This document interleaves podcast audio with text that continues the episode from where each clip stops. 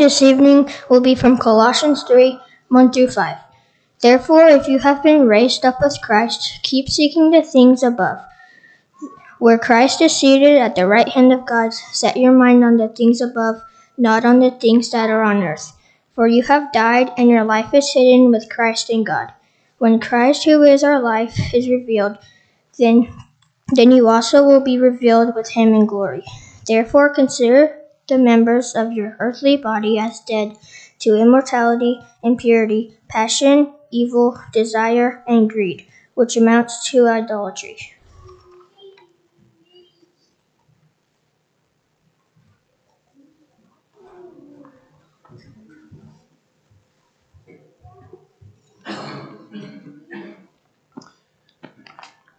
If you have your Bibles open to our text this evening, found in Colossians chapter 3, that's where we will begin our study tonight. We're thankful for the presence of everyone that has come back to be with us this afternoon to study from the Scriptures about a subject that I believe is very important to think about on occasion. And that is the subject of money and how we handle our money. And this is not going to be a Dave Ramsey course. I'm not Dave Ramsey. I'm not qualified to give you financial advice other than what might be found in the scriptures. And so I want us to look at something that I believe is really important uh, that's found in the Word of God, and that is dealing with the matter of covetousness and greed. And one of the ways that can be exploited, and one of the ways that Satan does exploit that. And whenever we think about any Bible subject, any subject on morality, that we have to always begin with the foundation, and that is what is right, what is what is it that God has approved? What is it that God has said we can and should or even must do? We also have to think about it from the negative standpoint. What does God prohibit us from doing as well? And in Colossians chapter 3 and in verse 5, therefore consider the members of your earthly body as dead to immorality, impurity, passion, evil desire, and greed, which amounts to idolatry. And as he continues on throughout this text, as he talks about how we should grow together in our love for one another and showing compassion in our unity together as the Lord's body. He says in verse 17, Whatever you do, in word or deed, do all in the name of the Lord Jesus, giving thanks through him to God the Father. And everything that we do, it begins with the question of does God approve of it? Does God authorize this? And he warns, as you can tell in verse 5, against falling into the trap in the snare of greed, of covetousness.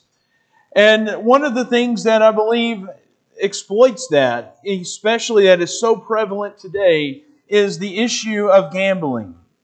And as we are going to be looking at some things, there are some extreme positions about this subject that I do not accept. I want to be uh, frank with you. There are some extreme positions that I have seen people hold and take that I think they confuse a few things that we'll talk about as we study. But what I do believe is that we need to preach what the book says about it, not just our opinion. So we must be careful. Nevertheless, we can't be afraid to consider this subject. We have to be willing to go in with open hearts and open minds and reflect on our own opinions, reflect on our own practices and things that we do, and ask whether or not what we are doing is indeed pleasing to God if we are doing everything in the name of the Lord Jesus Christ. And if we do not have authority for something, if there is something that we do as a congregation of God's people that we don't have authority for, please point it out to me or the elders or someone. And I am of the persuasion that if we are doing something that we don't have authority for, we need to stop at this very instance. And we need to repent of it.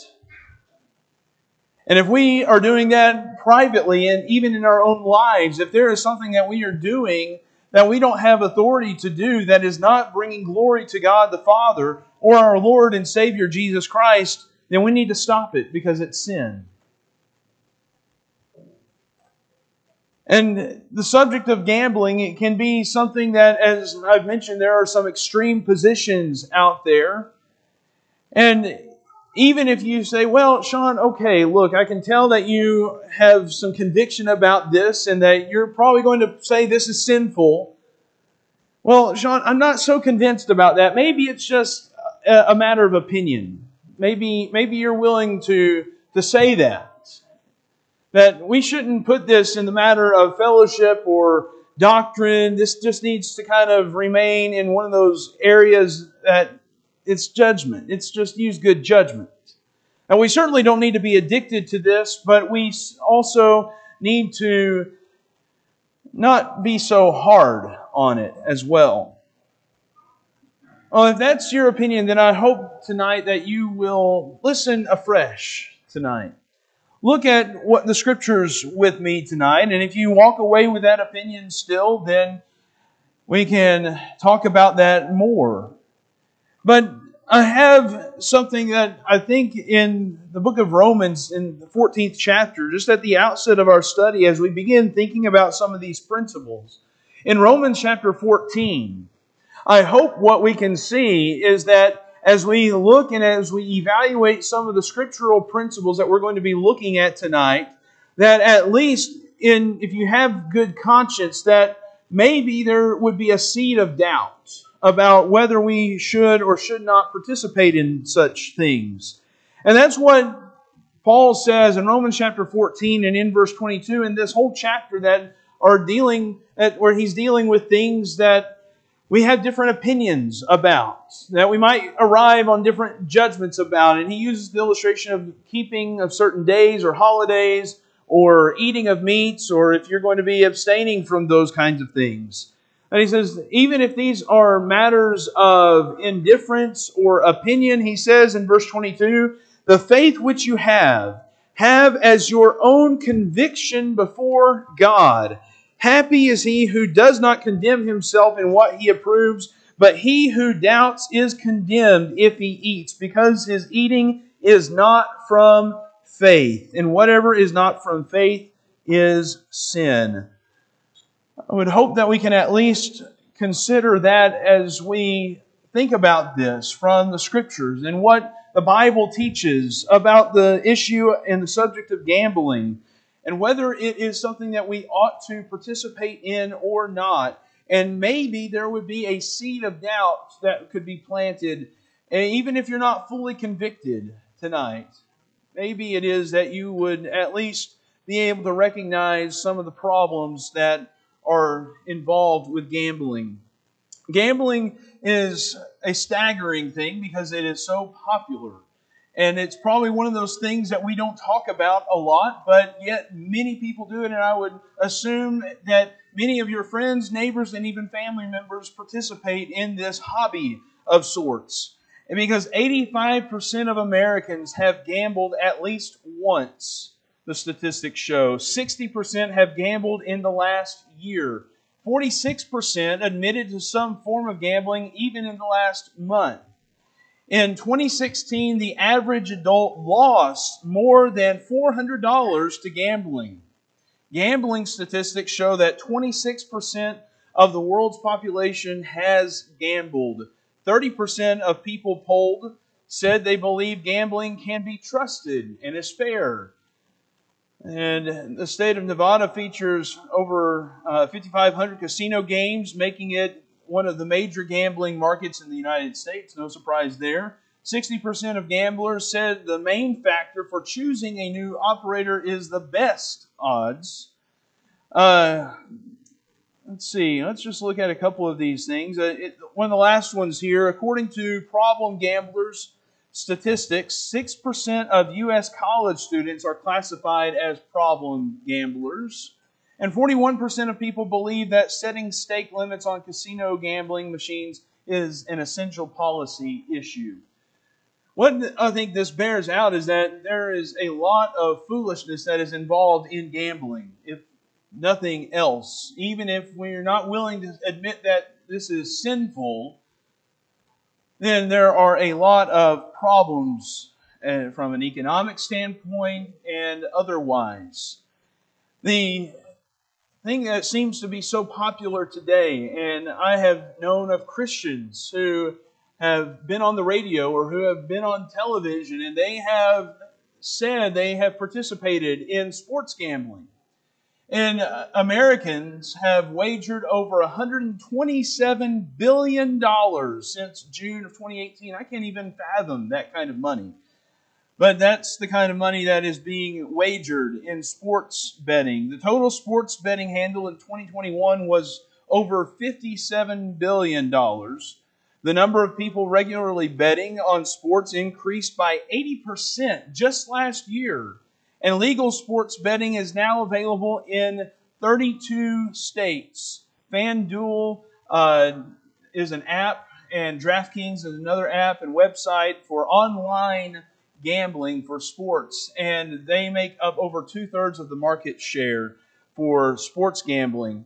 And this is another thing that I believe is important for us to recognize. People aged 44 or under bet more than their older peers.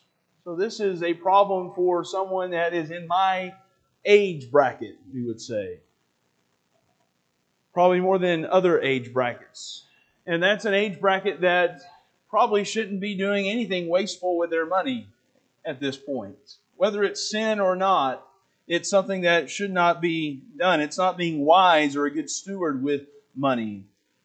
Surprisingly, maybe to some people, one in three women are bettors. 83% of sports bettors are white. 12% of Americans bet at least once a week. Sports bettors are three times more likely to develop gambling addiction than any other gambler. Hockey fans are most interested in the sports betting, followed by the NCAA basketball fans. Then NBA, NFL fans are most disinterested in sports betting. So, uh, I guess if you want to say something good about the NFL, there you go.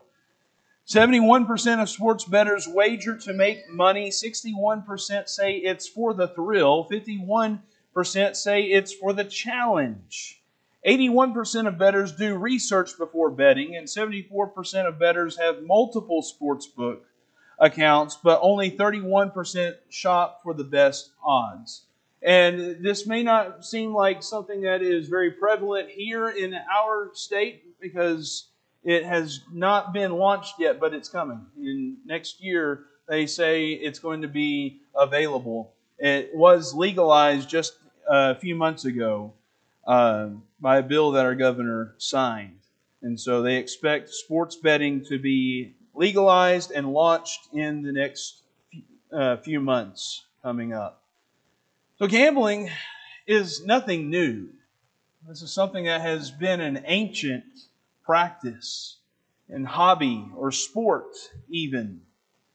But I believe, much like pornography has been widely made available, the problems of gambling have been exasperated due to the ease and the wide availability and access because of the internet, because of phones and apps. I'm sure many of you have something in your pocket or in your purse or something on you right now and it's easy as just going to a website or downloading an app and placing a bet, especially for sports gambling.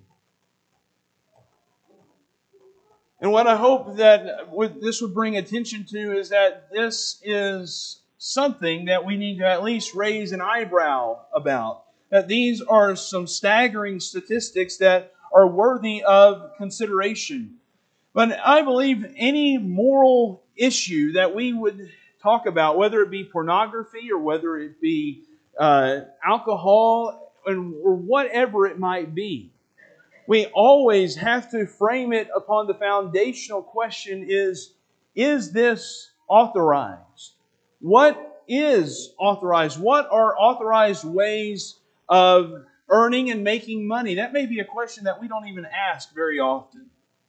But I believe the Bible is very clear on some approved and authorized ways in which we do earn and make money.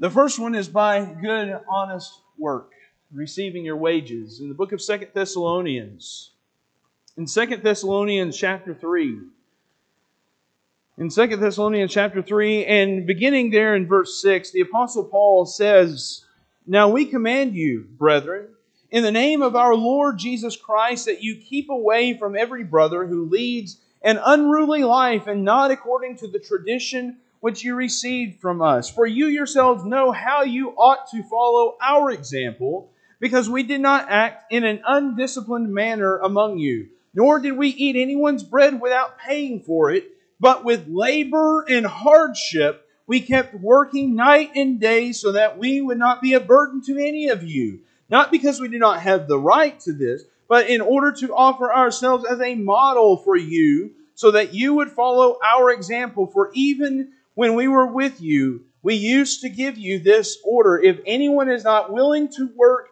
then he is not to eat either. There is a principle here that Paul is saying you need to follow my example that I'm setting for you. You need to be willing to go out and work hard. And when you work hard, you can expect to receive wages. And if you do not work, then neither should you eat. Paul makes it very clear that earning wages is an authorized and approved way by which we should earn and receive money. Another way that we can receive money is through the giving of gifts. In the book of Acts, in Acts chapter 4, I love this occasion here when we're introduced to Barnabas, the son of encouragement. In Acts chapter 4, at the end of that chapter, Barnabas, he is this man who apparently has some means about him. And he is aware of the needs of some of the brethren. And so what he does in Acts chapter 4 and verse 37, he this Barnabas and he owned who owned the tract of land, sold it and brought the money and laid it at the apostles' feet. And he brought this as a gift to brethren who needed it. You'll remember the words of Jesus that it is better to give than to receive. That if there is a financial gift that I receive, I'm authorized to take that. That is an approved thing that God has shown and that Jesus has even commended to be done. I can also trade and act in business uh, just in the next chapter, in Acts chapter 5. In Acts chapter 5, we're given sort of the opposite example of Barnabas. Barnabas here, who is a very gracious person who goes out and sells his land and brings the proceeds of that sale to the church as a gift. Here in Acts chapter 5, we're introduced to Ananias and Sapphira, and they do very much the same thing. They sell some land you'll remember.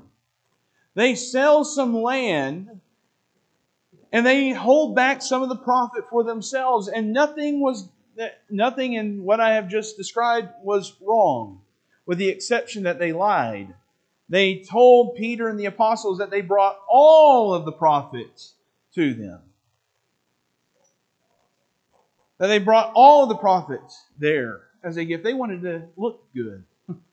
They wanted to kind of compete with Barnabas. And Peter, he makes this statement in verse 4 that I think is so important. While it remained unsold, did it not remain your own? And after it was sold, was it not under your control?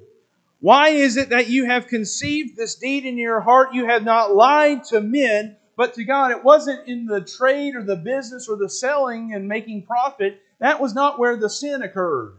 It was the fact that they lied about it. In James, the fourth chapter, you'll remember in James chapter 4, perhaps that as James was writing, and as he was talking about how quickly life goes by and how we make plans, he says in James chapter 4 and verse 13, Come now, you who say today or tomorrow we will go to such and such a city and spend a year there and engage in business and make a profit. There is nothing wrong with making a profit. There's nothing wrong with engaging in business or trade or anything of that nature to make money. Another thing that we see that's approved in Scripture, in Jesus' parable in Matthew chapter 25, on the parable of the talents in Matthew chapter 25, what we see here is that You'll remember that one talent man that he went and he buried that one talent in the ground, and whenever the the day came for that to be accounted for in Matthew chapter 25 and in verse 27, the master of that man said, You ought to have put my money in the bank, and on my arrival I would have received my money back with interest. Making an investment in the bank is not sinful. There's nothing wrong with making a wise investment. In fact, that's actually a good thing. You might think, well, this is a parable, Sean. That's not, you know, doctrinal kind of teaching, dogmatic sort of teaching. No, you're right. But the fact is, Jesus would not have approved of it if it were something that was wrong or immoral. And then, a final way that we can receive money is through an inheritance. In Proverbs, the 13th chapter, in Proverbs chapter 13, and in verse 22, Solomon says, A good man leaves an inheritance to his children's children and the wealth of the sinner is stored up for the righteous. Leaving an inheritance for someone, and whenever you receive that inheritance, it's not a sinful way of making money, it is an approved and an authorized way. Now, beyond any of these things, these five ways, I am unaware of anything else that would be approved. I think anything else would probably fit in one of those kinds of categories.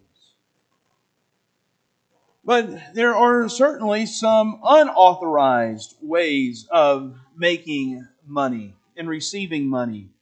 And those ways would be through usury. That's something that we probably don't talk a whole lot about. But in the Old Testament, it's spoken about on several instances, such as Leviticus chapter 25 and verse 36, or Psalm 15 and verse 5, where we are to not loan out money and then charge a high interest rate just to get a little back for ourselves. And all of those laws, I believe, are still applicable to us today because that violates the overarching principle that you are to love your neighbor as yourself. You don't share with others just to make something off of them. If you're going to share out of your gratitude and abundance, you share, you give, even if it means you don't receive anything in return. Usury is something that was not an approved way of making money. Bribery. In the book of Proverbs, in Proverbs chapter 17, in Proverbs, the 17th chapter, and in verse 23, notice what Solomon says here, a wicked man receives a bribe from the bosom to pervert the ways of justice. Bribery is something that is not approved. We should never try to use someone in that way. That is unjust and it's wicked, it's covetous, and it's sinful. Obviously, theft is something that we should not engage in. In the book of Ephesians, the Apostle Paul makes this abundantly clear in Ephesians chapter 4. In Ephesians, the fourth chapter, and in verse 28, Paul says, He who steals must steal no longer, but rather he must labor, performing with his own hands what is good, so that he will have something to share with one who has need. And so, what I love about this verse is that it demonstrates what true repentance really is. That you're not just to, to stop stealing, but you're supposed to go out and start working. And then, after you start working, you're then supposed to start sharing with others.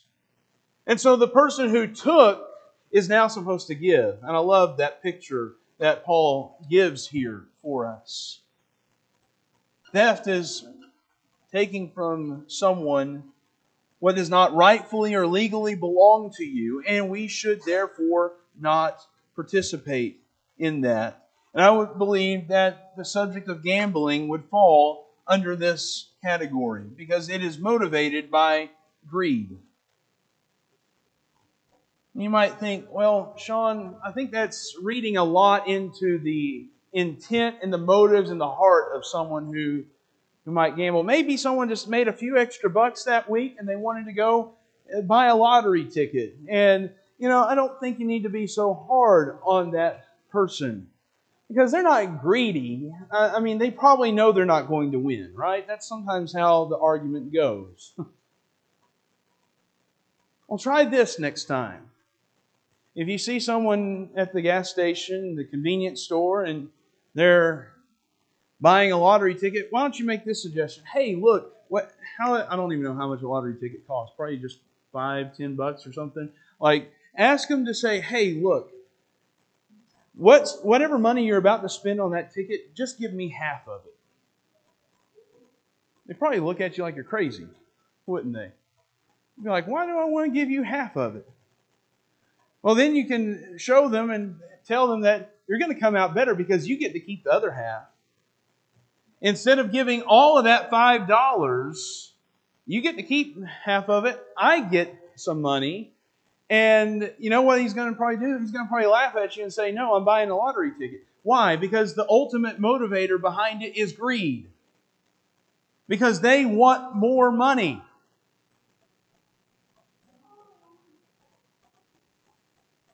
And what we have to recognize is that is the fundamental issue behind gambling. And it is unauthorized because it is an immoral desire that amounts to idolatry. I think it's helpful for us to also define what gambling is. We might use that term a little bit loosely sometimes. You know, I might say, well, you want to bet or something like that to you. Like, say, let's bet on it. And I don't mean that I'm going to actually put stakes up or anything like that. One dictionary says to bet money on the outcome of a game or contest, to play a game of chance for stakes. Webster says to play a game for money or property, to bet on the uncertain outcome. Another uh, definition from one of these big old books that we don't see around anymore, World Book Encyclopedia. Uh, gambling is betting on the outcome of a future event. Gamblers usually bet money on something else of value as a stake on the outcome they predict. When the outcome is settled, the winner collects the loser's stakes.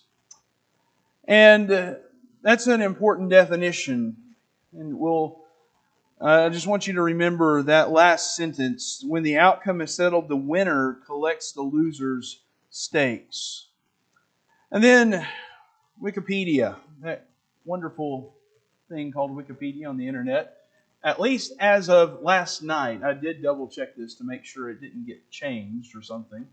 But it still reads this way Gambling is the wagering of something of value on an event with an uncertain outcome with the intent of winning something else of value. Those are the definitions of gambling and betting. And so there are three basic elements for something to be considered gambling. That is a consideration, the amount that is wagered or placed at stake. Then there is the risk. That's the chance that you're taking from an uncertain event that you're trying to predict. And then there is the prize. That's what we're all after whenever you gamble, is that you want the prize. You want that money or the property, irrespective of value in any of these things. And by default, when we're talking about gambling, we're talking about there is a winner and there is a loser. That was that definition from the encyclopedia. There is a winner and there is a loser. And that's an important point that we have to think about when we're talking about gambling. Because there are some things that are not gambling, and these are some things that maybe you've heard, because these are some extreme positions that I believe people have taken. Uh, maybe you've had someone in your life that said, No, you can't play cards. Playing cards is sinful. Playing cards is not sinful. Or a game of darts or playing bingo. That is not sinful in and of itself because what those people do, they confuse the game with the other elements of gambling. You can play a game of poker even with valued poker chips without actually gambling or betting any real money. It would be the equivalent of playing Monopoly with Monopoly money.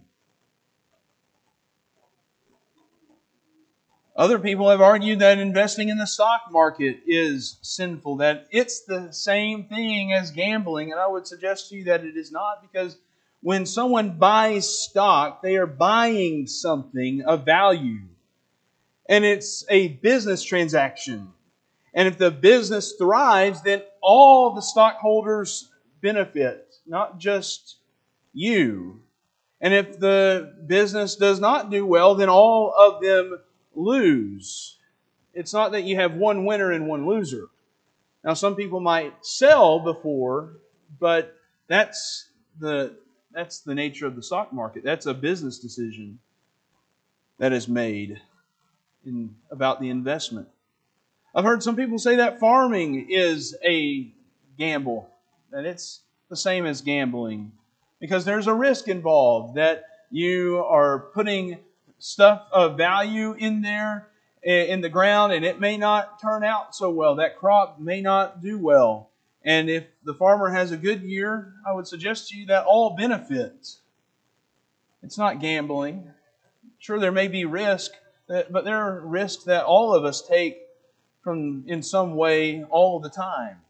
Buying insurance, that's something else that I've heard people say is wrong. Or if you go to Target or Cabela's or the mall and register for a prize that is being advertised, winning in a free drawing, that is not prize. There's no wager. The prize is a gift.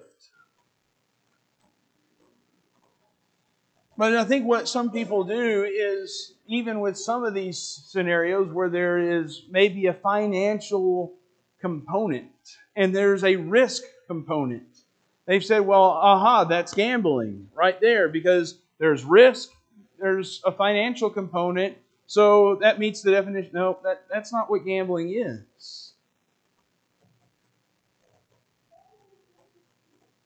For instance, if I were to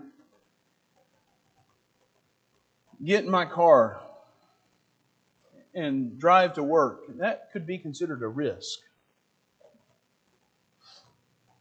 That getting behind the wheel is a risk that many of us take all the time without thinking about it. That's not gambling. Just because there's a risk involved doesn't mean that it is gambling because there's no wager on that outcome. You don't know how it's going to turn out. It's uncertain. But since there, there is no money involved, then there is no gamble, there's no bet. And assuming you make it to work safely, there is no winner, there's no loser. But if I were to go to my neighbor tomorrow and say, hey, look, neighbor, I am going to wager $10 or a tank of gas. That might be pretty valuable right now, actually. And I'm going to wager a tank of gas with your na- with, with you that if I drive to work without getting in a wreck, that would be gambling. Because someone wins money, someone loses money. There's a risk along with a wager based upon an uncertain outcome of the event.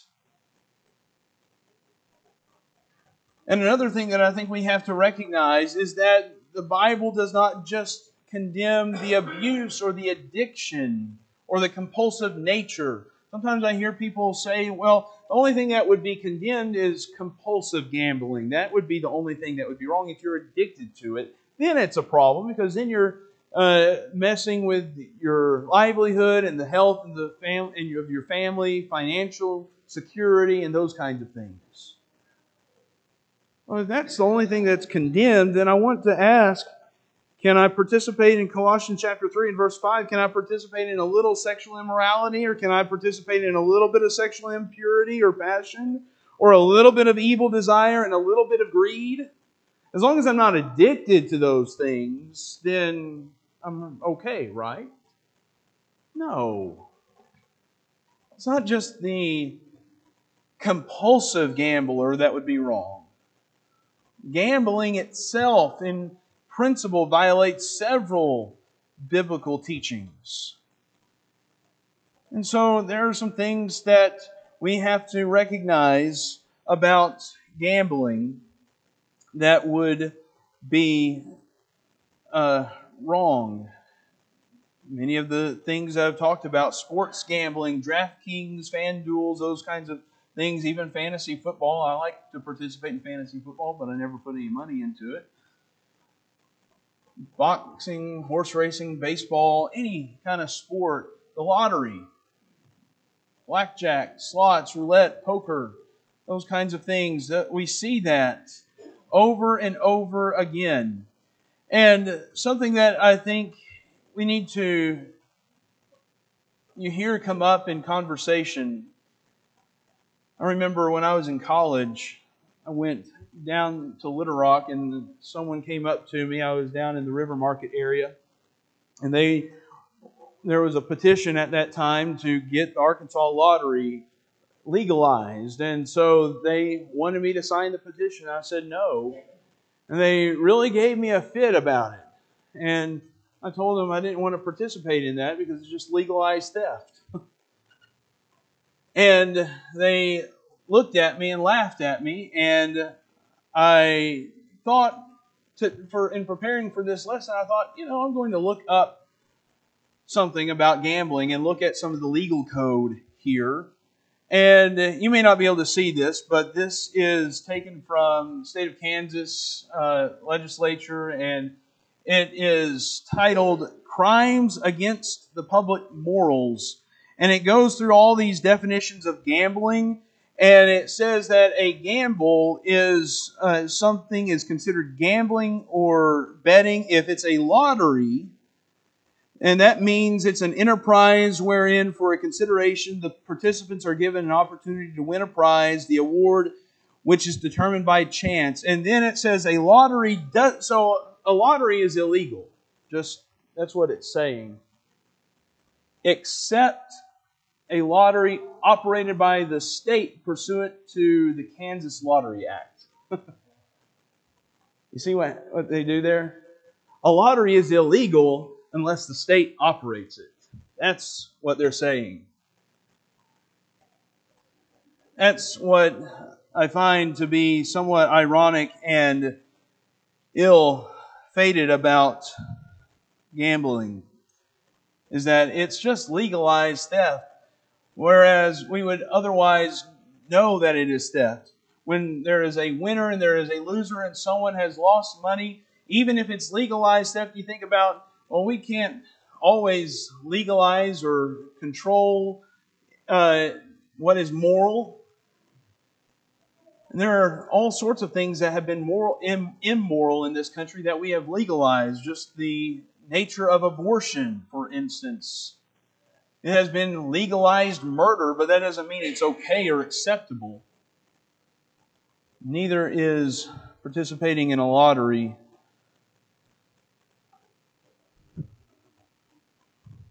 Another thing that I considered was the idea of a raffle.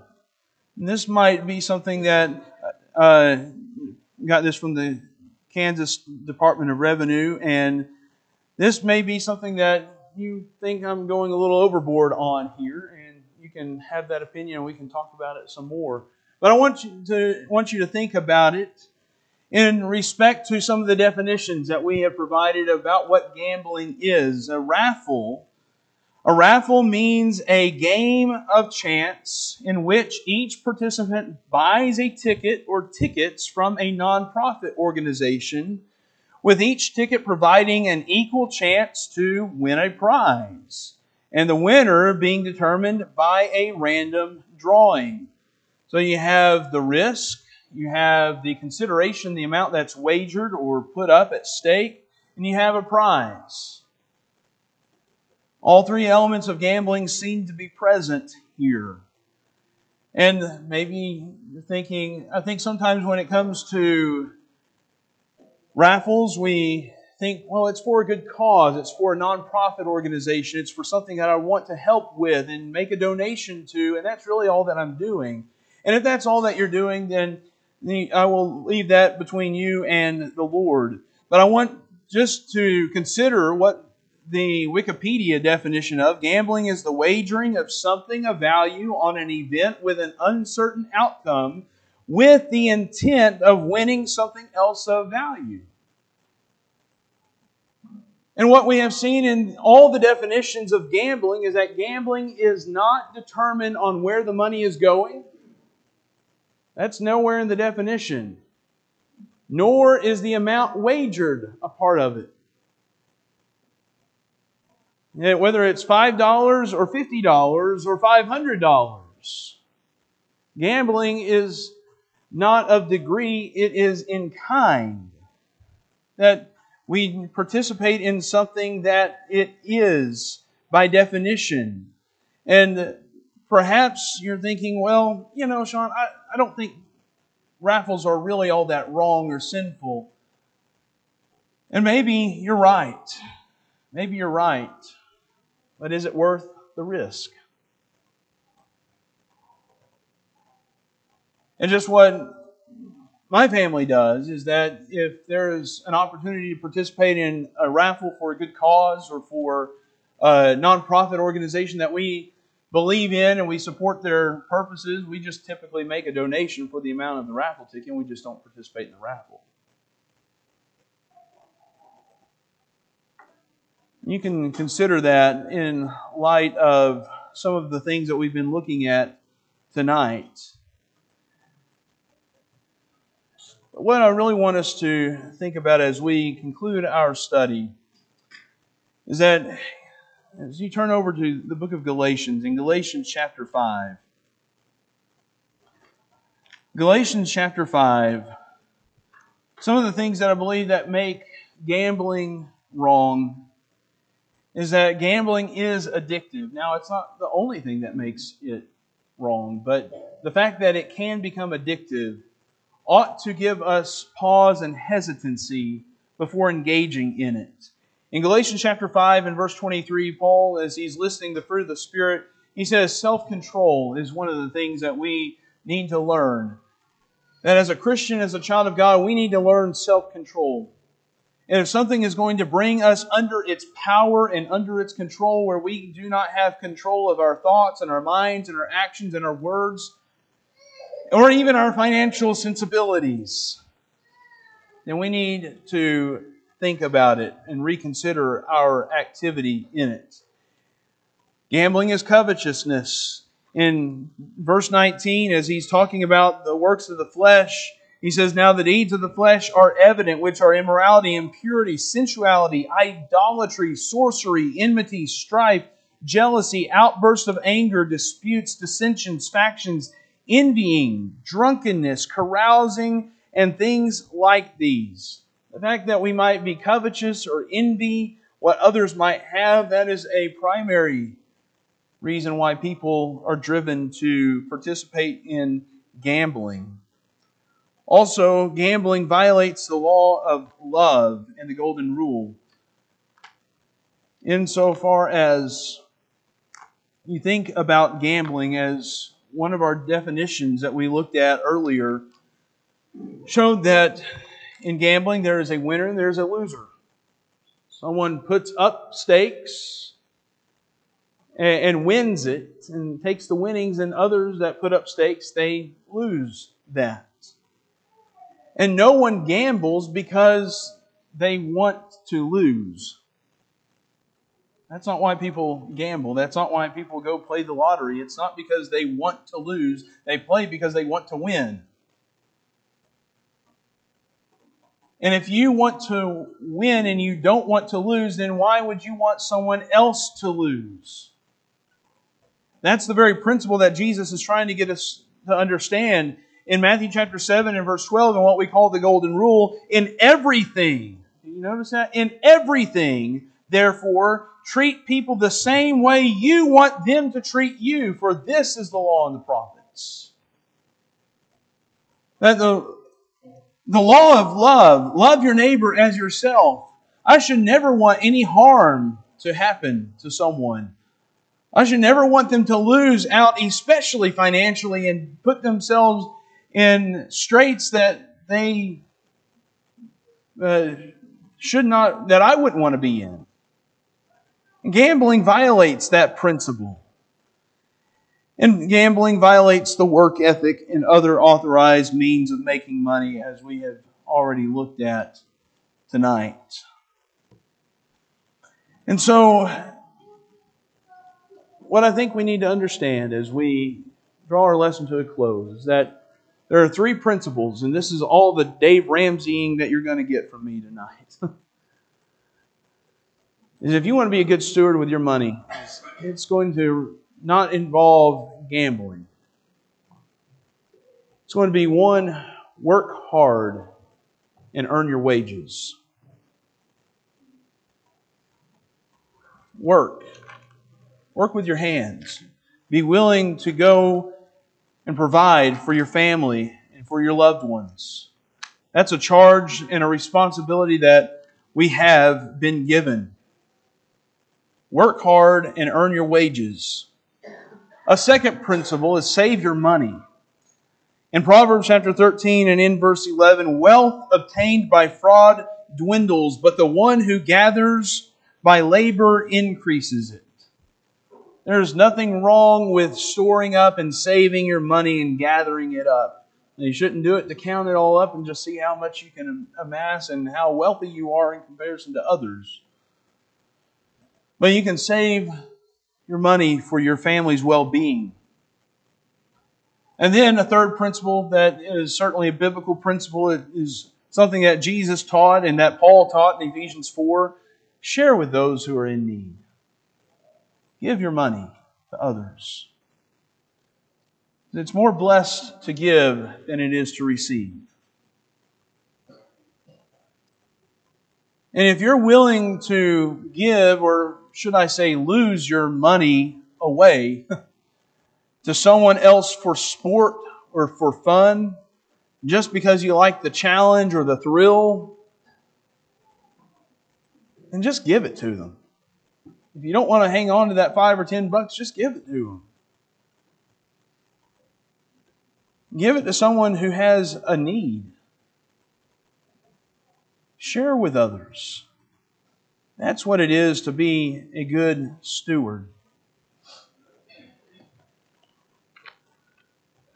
While this is certainly a problem, I believe, that is growing in our country because of the ease and the wide availability of gambling, there is grace that can be found. There's forgiveness. And if you are thinking about taking this in a gambler's perspective, if you want a prize, Paul talks about a prize. In the book of Philippians, in Philippians chapter 3 and in verse 12, Paul says, Not that I have already obtained it or have already become perfect, but I press on so that I may lay hold of that for which also I was laid hold of by Christ Jesus. Brethren, I do not regard myself as having laid hold of it yet, but one thing I do, forgetting what lies behind and reaching forward to what lies ahead, I press on toward the goal for the prize of the upward call of God in Christ Jesus.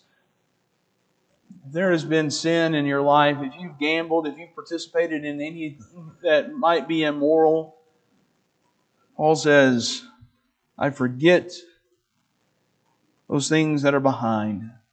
I repent, I reach forward to what is ahead, looking for the heavenly prize of God a prize that is far